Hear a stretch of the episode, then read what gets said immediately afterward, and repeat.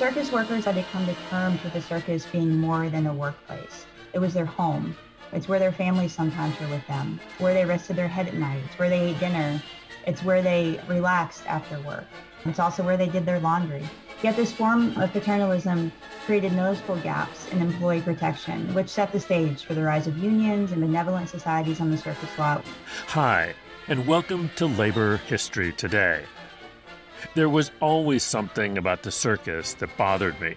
Maybe because by the time I saw it in the 1970s, the greatest show on earth was reduced to playing in sports stadiums and arenas, a shadow of the glory days when towns and even cities declared Circus Day, closed down so everyone could go gawk at the spectacle of acrobatic performers, wild animals, and creepy sideshows. But now, thanks to Andrea Ringer, I know that it was the class struggle lurking right there in plain sight, just beneath the big top, the spangles and sequins. As Ringer explains in today's show, the circus was a highly transient workplace with a long history of exploiting its workers. And in a fascinating Zoom talk last month, she examined the life and work of the people who labored in tented shows during the circus golden age from the 1880s until the late 1950s. Andrea Ringer is assistant professor of history at Tennessee State University. Her talk, Save the Circus Workers' Strikes, Circus Goers, and the Mid 20th Century Decline of the Big Top, was part of the Our Daily Work, Our Daily Lives Brown Bag series, sponsored by the Michigan Traditional Arts Program and the Labor Education Program at MSU's School of Human Resources and Labor Relations. And on today's Labor History in 2, the year was 1970. That was the day that Minneapolis Teachers Union Local 59 went out on strike. I'm Chris Garlock, and this is Labor History Today.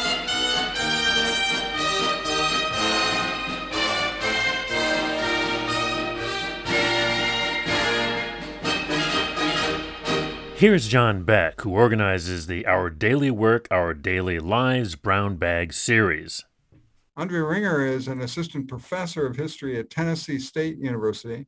Her current book project, titled Circus World, Transnational Labor and Performance, will be published in the Working Class in American History series with the University of Illinois Press. This project comes out of her dissertation written at the University of Memphis. She also has a master's degree in public history from the University of Arkansas Little Rock and received her undergraduate degree from Texas A&M University. Her work focuses on interspecies workplaces, and she ha- also has several articles and book chapters coming out later this year on the history of labor in U.S. zoos. Her talk today, Save the Circus, Worker Strikes, Circus Goers, and the Mid-20th Century Decline of the Big Top, uses a series of strikes in the 1930s to frame union formation and worker identity in the tented shows. So with that, Andrea, let me turn it over to you.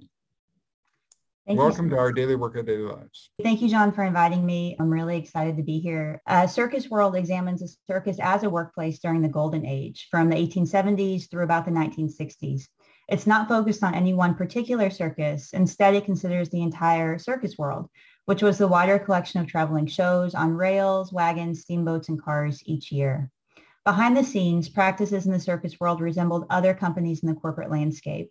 But as a workplace, it also operated much like a mobile company town, with systems that financially tethered employees to their employer through paternalistic policies that offered room and board rather than pay.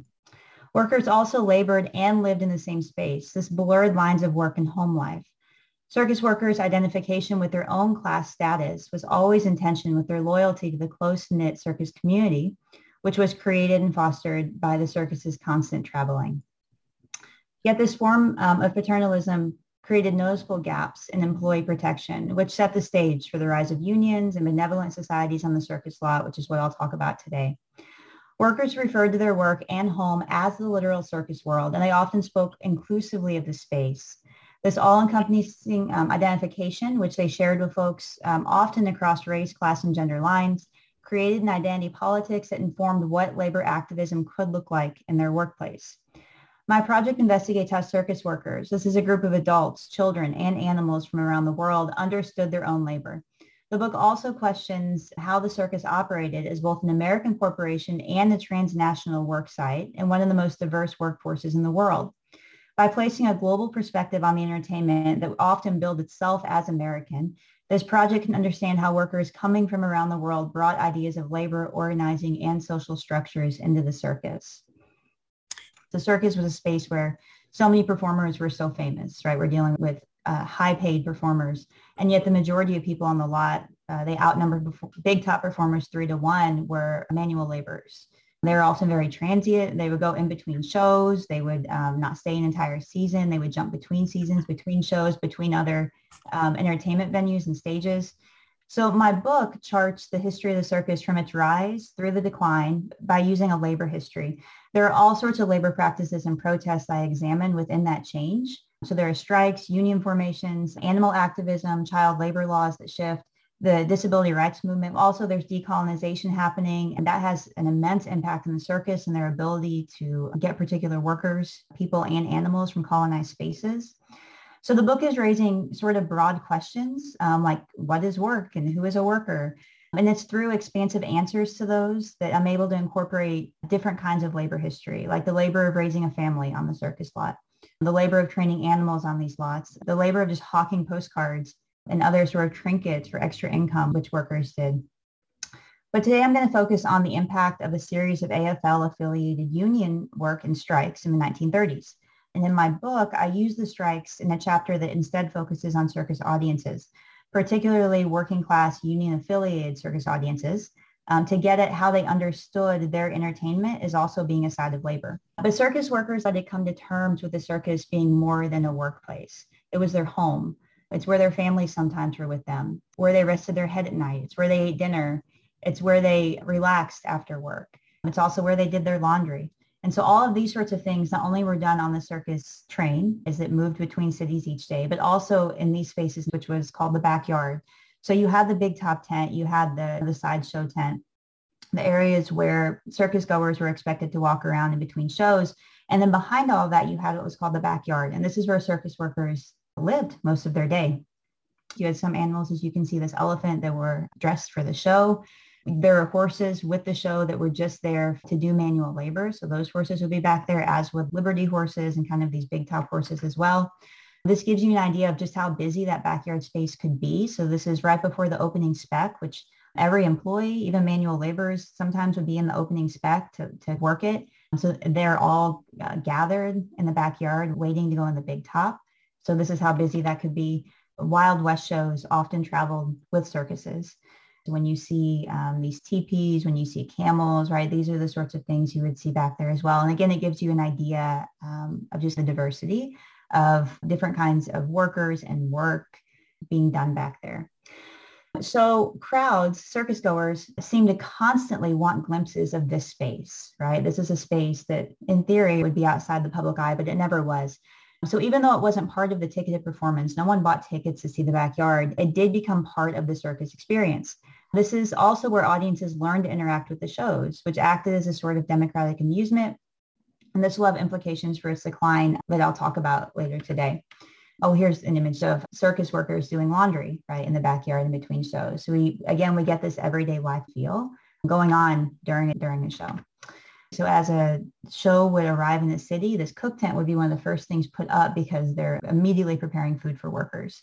You didn't buy a ticket to do any of these things, and yet you could do all these things. We have children gathered at the train to touch the elephant, feed the elephant. They would stick its trunk out, and this the arrival of the train was the start of the circus performance. In the the middle one, this was called sidewalling. The kids um, had memories. People had memories as children of trying to get glimpses of the show underneath the tent. And then we, we have kids who are, again, just like milling around the circus lot and just seeing what they can see. So all of this was happening. This was a workplace where room and board and food sometimes replaced paychecks. There was a workplace also where management was eating in those same dining tents, where they rode those same rails the entire season. And so this only further entrenched circus paternalism. But that paternalism went beyond living necessities. The circus found ways to recirculate money through regulated leisure like gambling It added to the endless cycle of empty pockets on payday. Many workers took advance, advantage of the advanced pay system, which of course docked their um, pay overall. A performer, Lenorma Fox, in her memoir, understood the benefits of this and said that, quote, this way it made them broke all the time so they couldn't leave the show. Yet the circus was also a really cosmopolitan workforce. Workers hailed from all over the world in this mobile workspace. It was also highly networked with other traveling shows, with affiliated industries like animal trapping in Africa or, the, or printing in New York City. And the mobility of the circus itself meant that it was connected to national and international events. The Allied blockade during World War I drastically cut into the animal trade business, for example, cornered sort of by Karl Hagenbeck in Germany. The war also created the first major labor vacuum for shows as folks went off to serve. The Sells Floto show lost more than 100 workers one season that went to go enlist. This lost labor nearly crippled the show. The John Robinson Circus proudly claimed most of its laborers had served in World War I after it was over, and they gladly welcomed back animal handlers and roustabouts. The war also left a shortage of land. So this also was a way that, that these events affected circus labor. Circus agent E.P. Wiley remembered contracting out a private residence for workers during a California show because most of the lot had been reserved for victory gardens. And although he rec- uh, recalled that circus horses trampled through manicured gardens during that show, he compensated families with $15 and 10 free tickets. Local events also impacted shows as circus moved into a new town. Whatever was happening often affected ticket sales and what performances looked like. Circus management, after all, always loved pandering to local audiences. As the Ringling Brothers shows pulled into Los Angeles in the final months of its tour in 1911, 1912, for example, it entered a politically charged arena that was weeks away from deciding a measure that would give women the right to vote. Women activists in Los Angeles have been campaigning in immigrant neighborhoods and holding tea parties with elite women in an effort to attract supporters and members. The popularity of the circus offered a unique platform for Los Angeles activists to continue their campaign. So as the circus began its parade, which it did uh, as it as the train arrived, there would be a parade to the lot. Um, so at the 9 a.m. parade, they included a brightly colored banner that said votes for women that hung around the, the lead elephant's neck during her usual procession. So although this politicized walk of the elephant is an early example of activism, in the circus parade and support for the women's suffrage movement, it wasn't the last example of either. Women continued to be a, a visible presence on the lot and, and, as activists and the Barnum show created this called the Barnum Suffragettes and continued sort of that campaign. It boasted more than 800 members. But for workers, this was part of being socially conscious. It was part of being politically active. It affected the way they saw their own work. Josie DeMott, a famous equestrian, was part of this Votes for Women campaign in the circus. She remembered her time in the movement. She remembered being in the parade and she said, while I rode Comet, I waved my suffrage banner with a firm hand and high arm. So part of what I explored leading up to the strikes um, is the way that mobility was both an advantage and hindrance for workers. Labor activism remained a constant part of the circus world, but it occurred on the term of the workers in ways that acknowledged um, both the challenges and advantages of being part of this workspace. They did so by making demands that went well beyond bread and butter issues. So I want to show you this. Circus management knew how to counter, or learned, I should say, how to counter worker activism. So they created blacklists. Uh, this is a blacklist in 1901 of the Ringling Show, for example. So they are literally blacklisting certain workers. So whereas we see workers going between different circuses, right? We also see these sort of documents circulating um, between circus management and different shows. They also, circus management also attempted um, to hire scabs as well, for example. They also engaged in what was called redlighting. So redlighting is when a show would leave employees behind. And so this worker is talking about his experience being redlined and that he wasn't green. He was he had been with the show for a while, so he knew this was about to happen. And he saw newer workers get duped by this a little bit earlier.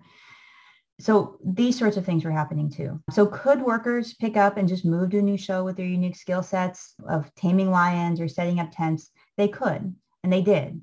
This is why the first benevolent societies in the circus, which was formed in, in the Barnum unit, opened membership to anyone in the circus world.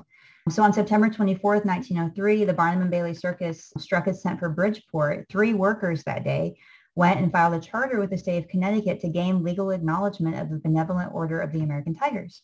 They had unofficially formed on the European tour. That European tour also had labor strikes as well. So the two-page charter contains just three articles. They identify the group as the typical fraternal organization or benefit society to support the social and material welfare of its members. They created funds for burial, disability benefits. They began officiating funeral, uh, funerals for their members. In 1905, just two years after the formation, the organization boasted nearly 3,000 members with men from almost every uh, department represented, including high-ranking performers. They also included women in, among their ranks as well.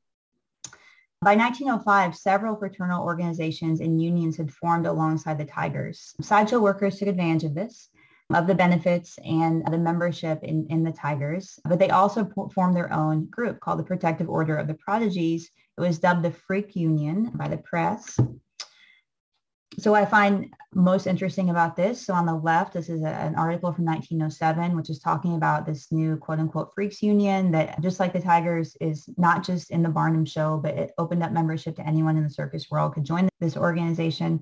And yet the article on the right is from 1930. Folks who are uh, the press who are nervous, circus goers who are nervous about the sideshow, perhaps unionizing and if the sideshow unionizes everyone's going to unionize when uh, in reality the sideshow had been one of, one of the first organizations or groups to unionize in the circus. The new united group of sideshow performers continued to protest the circus marketing of the term freak which again the press's use of freaks union right is something to, to hone in on as well.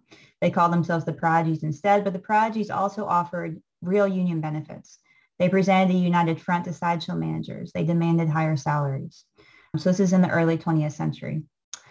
So the high profile work of circus performers often stood in stark contrast to the show's working class, the laborers, but their labor didn't escape the audience's eyes. Regularly described as the gratis performance, working men were also the object of public gaze. So when the circus pulled into town on nearly 100 rail cars in the bigger shows, People lined the tracks the empty lot to watch that free performance rendered by low-wage working people as they quickly unloaded equipment and animals and set up the tented city.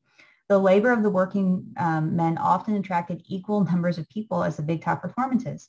And together, for audiences, this constituted the circus experience. So we have another one here of elephants being unloaded. So although the circus famously attracted all walks of life as a mass culture entertainment, it was often billed as working class. During its peak years, the circus could attract this audience because entire towns, literally entire towns, would shut down for the show. Circus Day became a holiday for working class patrons. If factories did not recognize the custom, they faced a potential walkout from workers.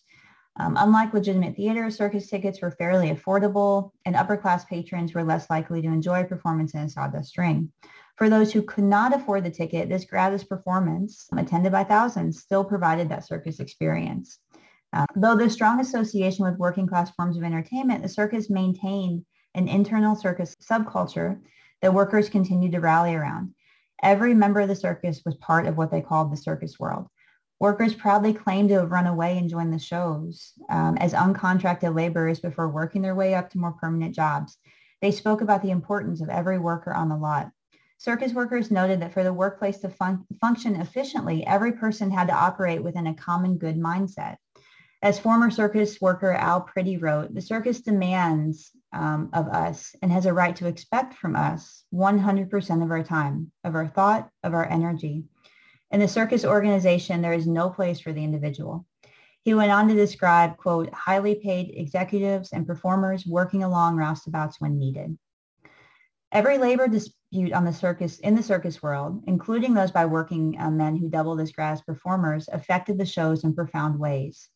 So as the Tigers and the Prodigies began formally organizing in the circus world, Barnum's canvas men also went on strike. So it's the workers who are literally putting up the big top tent. So in this watershed moment in circus labor history, because both workers and management learned how to leverage particular advantages. So this is how it happened. Two months into a long circus season, the canvasmen organized internally and they refused to work, citing the dire need for a pay increase the long history of non-payment and, and also inadequate wages in the circus um, hadn't resulted in, in a mass resistance prior to this, prior to 1903. So the canvasmen employed with the Barnum Show announced this strategic plan of attack to get their wage increase. Half of the department, this was 150 people, went on strike as the circus prepared for its Washington, D.C. opening on May 12th. And this is um, referencing that May 12th opening.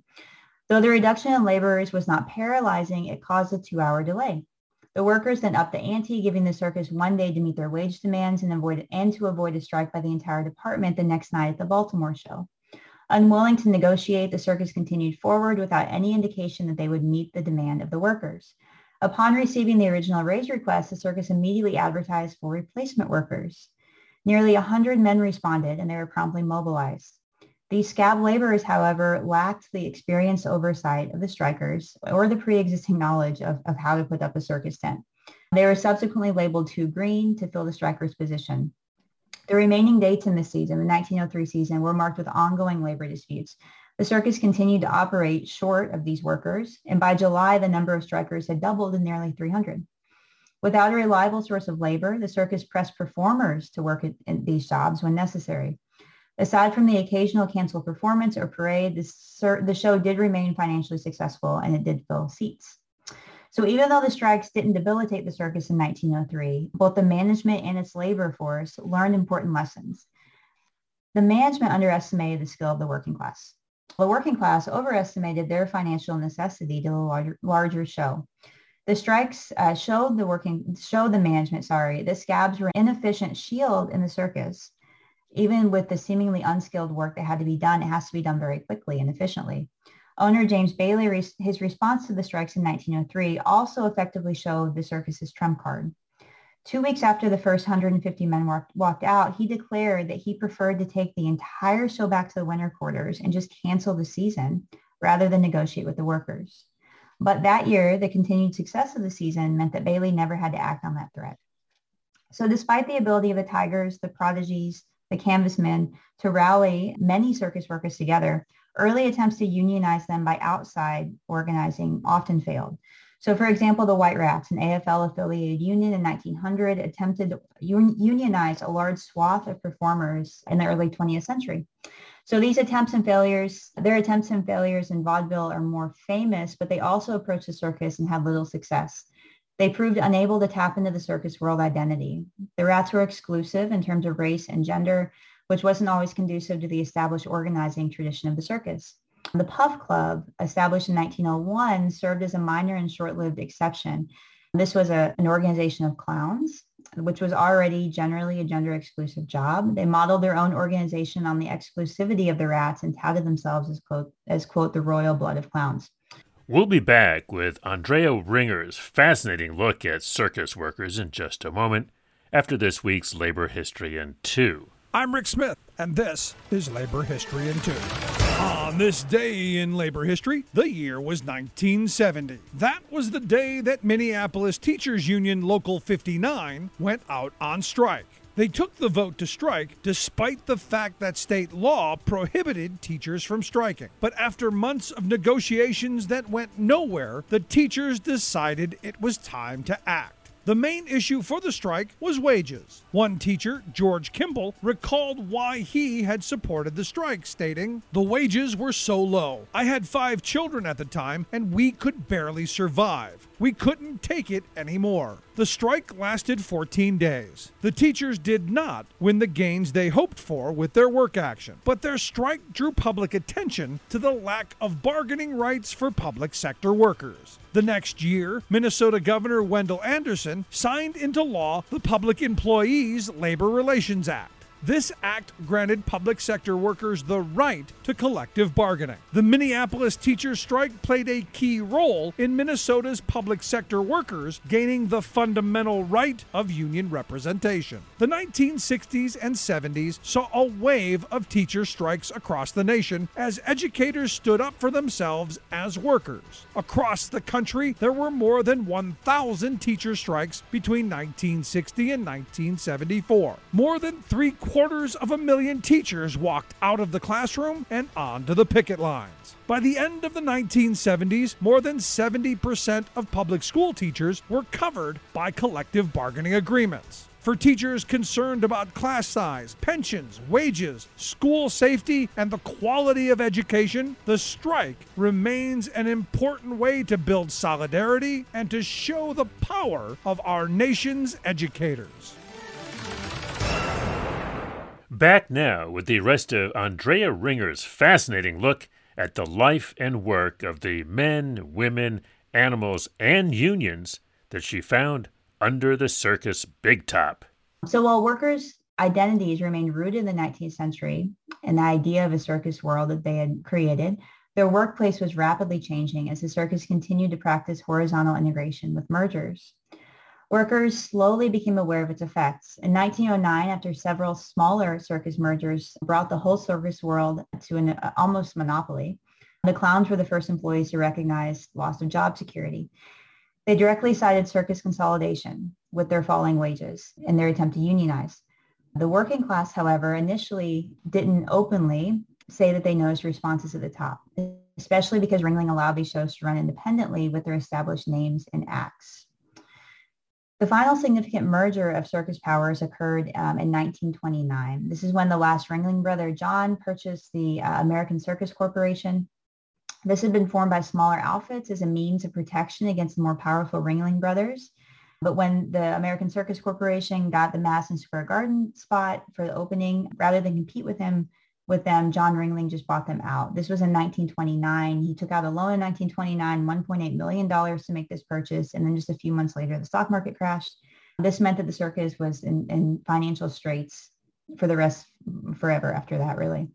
So this is an important story about, this is important for the AFL because after John Ringling bought the American Circus Corporation, that meant that every circus was now under the banner of Ringling. So whereas before workers had some mobility, had some mobility between shows, they could leave the Ringling show and they could go to the Forepaugh show or the Sells Floto show. That mobility disappeared with this merger. Everything was under Ringling. So these rapid changes at the top were crumbling the circus's reputation by the 1930s. There was also new outside financial control of the show. This was Sam Gumpertz. He was famous for his management of Dreamland Amusement Park, but he was an outsider to the circus when he took the reins in 1933. He had an astute business sense. There was an improving economy, so there were significant profits and record-breaking crowds during these years.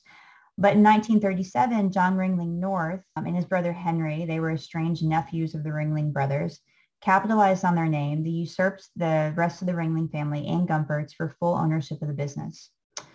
North's inclusion in the circus world was immediately questioned by circus fans. North was a Yale graduate. He was accused of being too collegiate he added the Ringling name to the end of his last name just to, to tie himself into it because of all this, this questioning. So just prior to this takeover by North, Gumpertz had signed an unprecedented five-year closed shop agreement with the American Federation of Actors. With this new pact, more than 1,400 employees in 17 different departments were suddenly brought under the umbrella of organized labor. The union immediately raised wages, one extra dollar per day for the working people. The AFL secretary, Ralph Whitehead, predicted that the entire circus field would be well organized prior to the opening of the 1938 season. So the new union deals fundamentally changed labor practices for the circus, which had been built on the backs of cheap labor. Despite the newly regulated salary of $60 per month for the roustabouts, North maintained a paternalistic grip on the workers and reduced their salaries during the opening stand at Madison Square Garden, citing that they have less daily work than they would on the road. The arbitration failed between North and Whitehead, and the AFL leader announced a strike by his newly unionized workers. With the growing tension in the workplace and the crumbling circus world identity and ownership, many circus workers grasped new opportunities, and for the first time, they were willing to embrace the help of outside labor. So on April 12, 1938, the Ringling Show was the self-proclaimed greatest show on earth. It had spent thousands of dollars in the off-season modernizing its appearance. And yet in the ring, it was reduced to what looked like a dog and pony show. Hundreds of Ringling, Ringling employees refused to work that day, tacitly proclaiming their allegiance to the AFL. Unwilling to cancel the performance, North provided a substantially abbreviated show. The large animals remained caged behind the stage while their handlers held the picket line. The audience witnessed sideshow acts, high-paid performers, clowns, and management scrambling to produce something that resembled a Ringling show.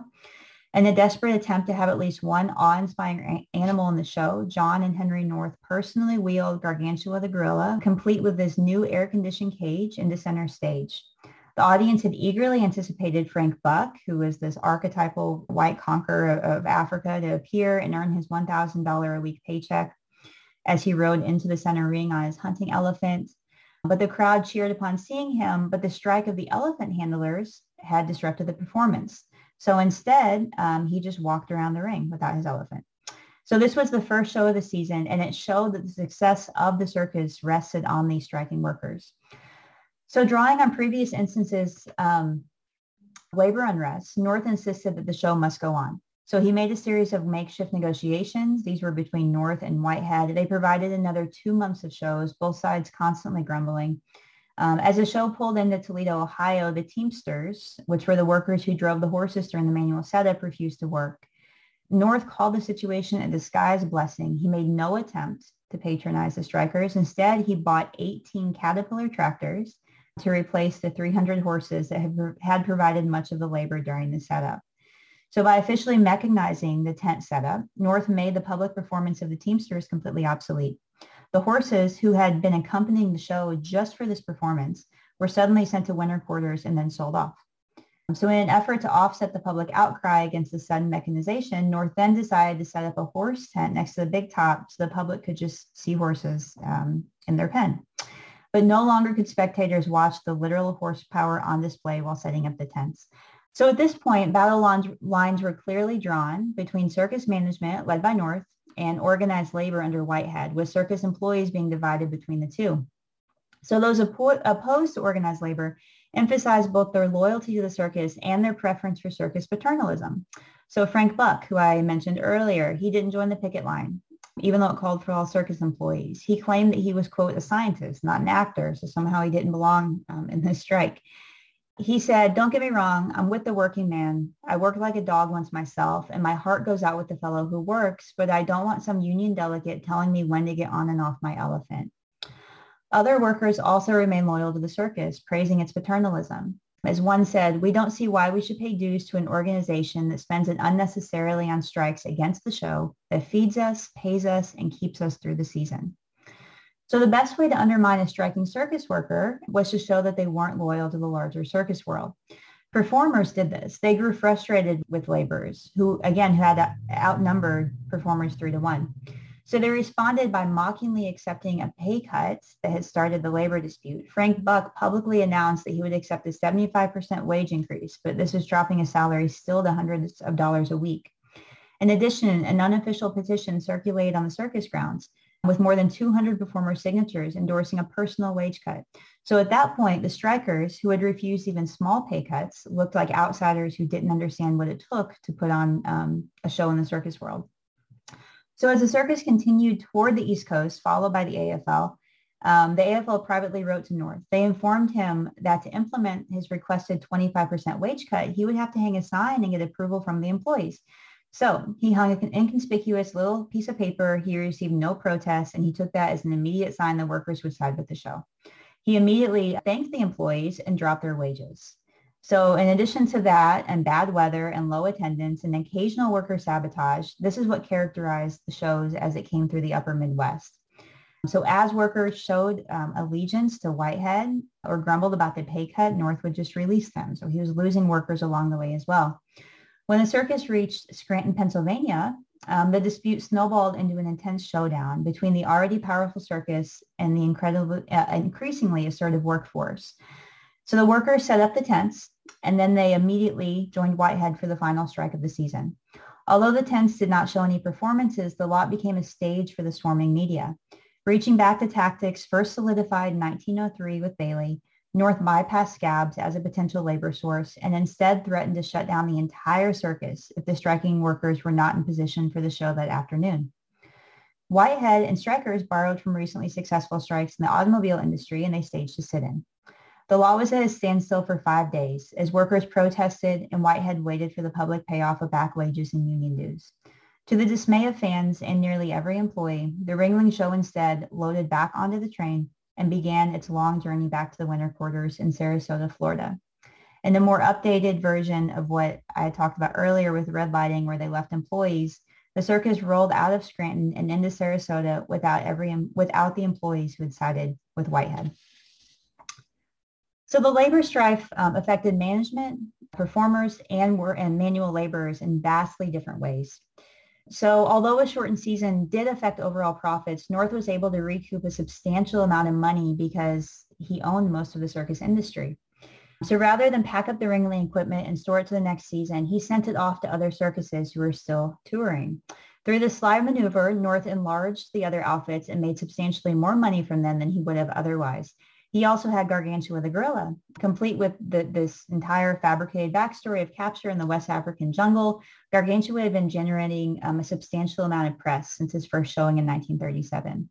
So shortly after bringing the circus back to the winter quarters, North um, hurried to Europe with Gargantua and toured there. Other performers also had outlets. The Christianis, Frank Buck, Terrell Jacobs, they all continued their season with the A.G. Barnes show. I also have this invoice. This is from the University of Memphis archives. And this invoice is for after the Ringling show shuts down in 1938. It goes back to the winter quarters. This is what it sends to the Barnes show. It substantially increases the number of animals touring with the Barnes Circus. So through the course of the strikes, Ringling North is talking to the Barnes Circus as well. And what's interesting is Barnes clearly is worried about labor too, right? So even though this isn't part of the narrative and the newspapers and it's all focused on Ringling, in the Barnes show, there is some worry about labor happening there as well. So uh, the abbreviated season, this had the most detrimental effect on laborers, particularly those who had picketed. So seasoned workers, a smaller number of them, stayed with the circus as a skeleton crew in the winter quarters in Sarasota. They tended to the animals, they fixed equipment, their pay was heavily reduced during this month, these months, though. But the surplus workforce that had been accused of causing labor trouble, they were just out of a job.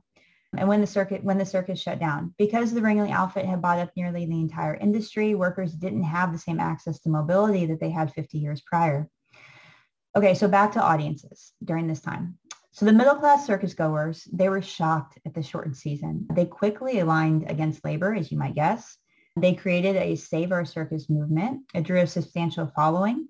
Despite rapidly shifting business practices in the circus and North's increased mechanization, particularly in response to the strikes, these middle-class circus fans blamed, quote, labor promoters for corrupting the circus world because the strikers had, quote, the best of everything, accommodations, food, hospitalization, the lowliest working man to the highest paid performer. Because of that, they felt that workers owed their loyalty to performers. So Whitehead, who was a proxy for organized labor, was demonized for infiltrating the circus and uh, rousing these lowly workers. People thought that the foolish workers had learned to side with outside labor, and this was that meant that they were losing the paternalistic protection of the circus. This also highlighted the class divisions within the circus world. Harry Hertzberg, he was a wealthy Texas lawyer and a state senator. He also doubled as the president of the Circus Fans Association. He aligned circus goers against the working class labor organizing who had ended the season early when he announced that, quote, we fight anything that fights the circus. The press seemed to agree for the most part that the circus working class had been duped. So moving into the next season, 1939, fans saw the return of the big top. So touting the circus as modern and mechanized, North claimed that with all due respect to my uncles, we couldn't go on the same way. So he began to modernize the entire show.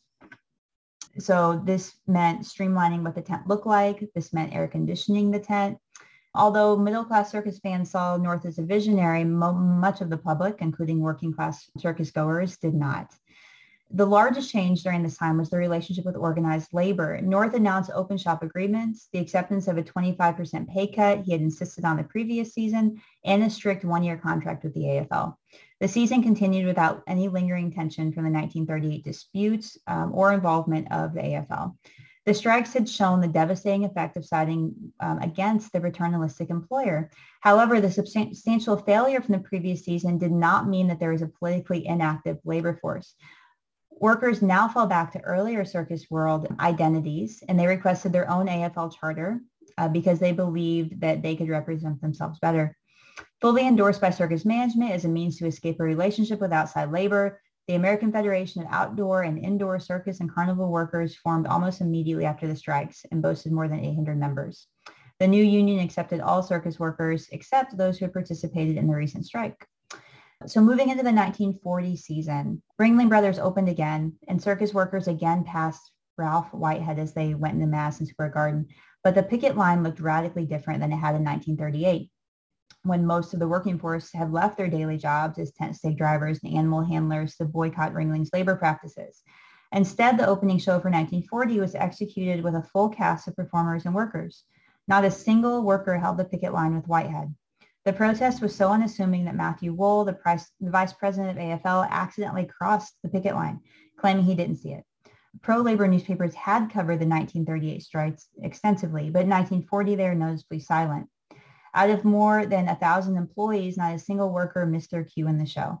Despite the increasingly tenuous predicament of circus labor, the way that the 1938 strike ended with a shortened season catapulted many of the workers back onto the side of paternalistic circus management.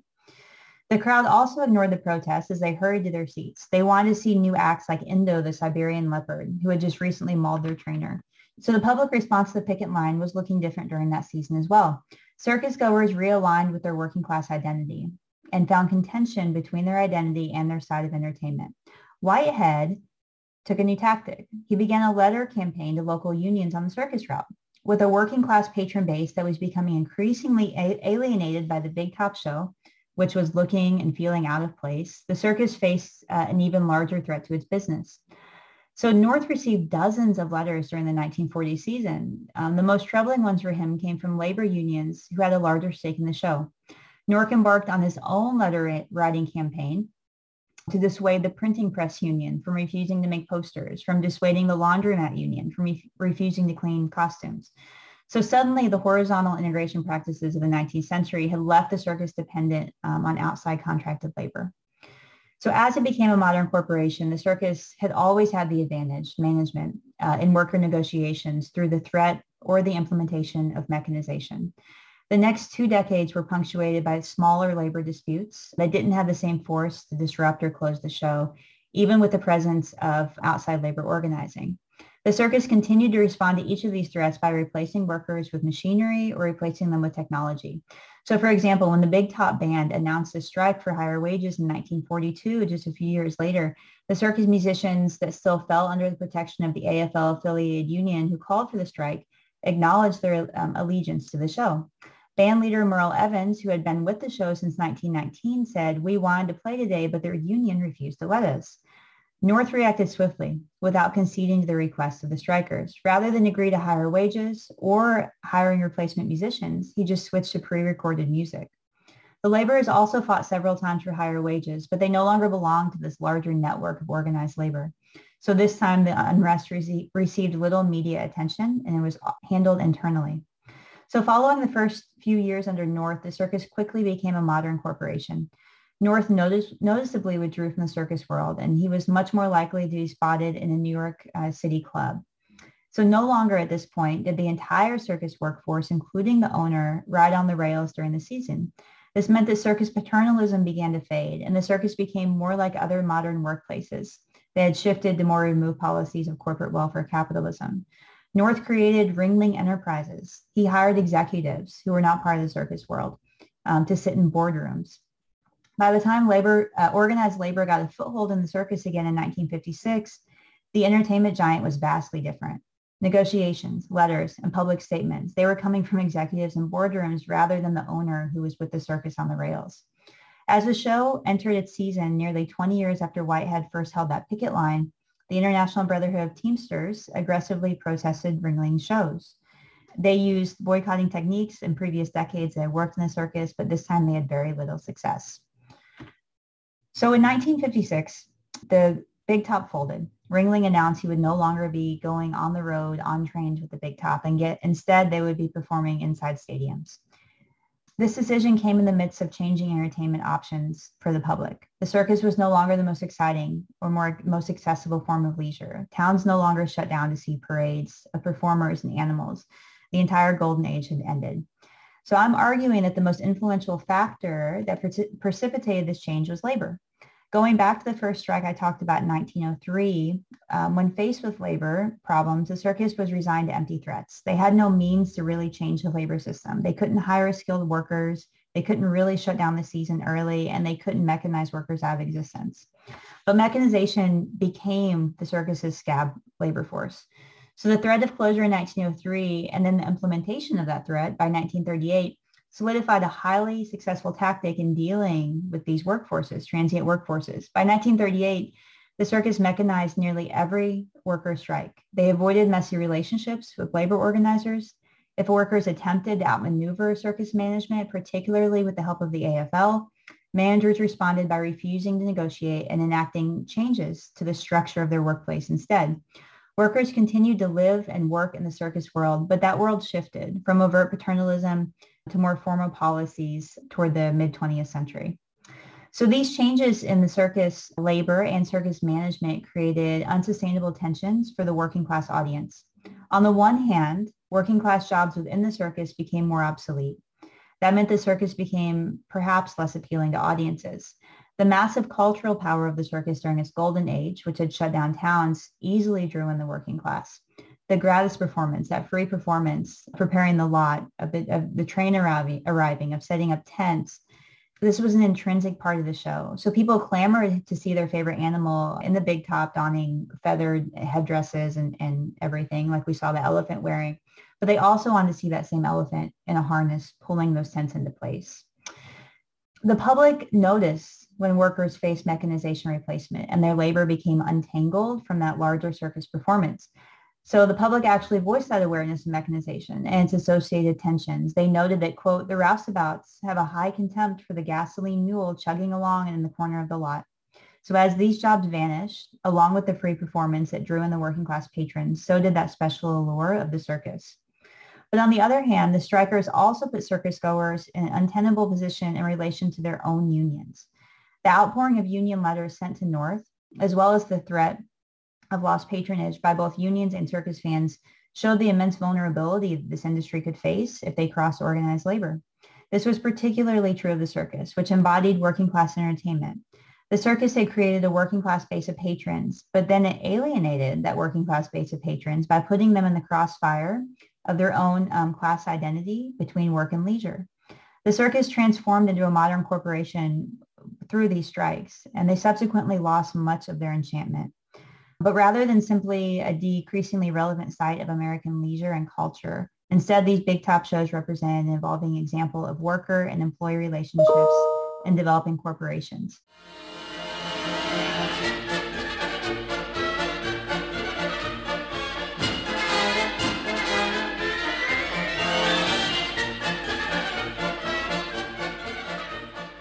That's it for this week's edition of Labor History Today. You can help folks find the show by liking it in your podcast app or passing it along. It's also really helpful if you leave a review. Special thanks this week to John Beck, who organizes the fabulous Our Daily Work, Our Daily Live series, a cooperative project of the Michigan Traditional Arts Program and the Labor Education Program at MSU's School of Human Resources and Labor Relations. We've got links to the MSU Museum, the Labor Education Program, and to Andrea Ringer's complete Zoom presentation, which has lots and lots of great images. As always, thanks to Labor History in 2, a partnership between the Illinois Labor History Society and The Rick Smith Show, a labor themed radio show out of Pennsylvania. Labor History Today is produced by the Metro Washington Council's Union City Radio and the Kalmanovitz Initiative for Labor and the Working Poor at Georgetown University. The Labor History Today team includes Ben Blake, Patrick Dixon, Leon Fink, Sherry Linkon, Joe McCartin, Evan Papp, Jessica Pozak, and Alan Weirdak. For Labor History Today, this has been Chris Garlock. Thanks so much for listening. Keep making history, and see you next time.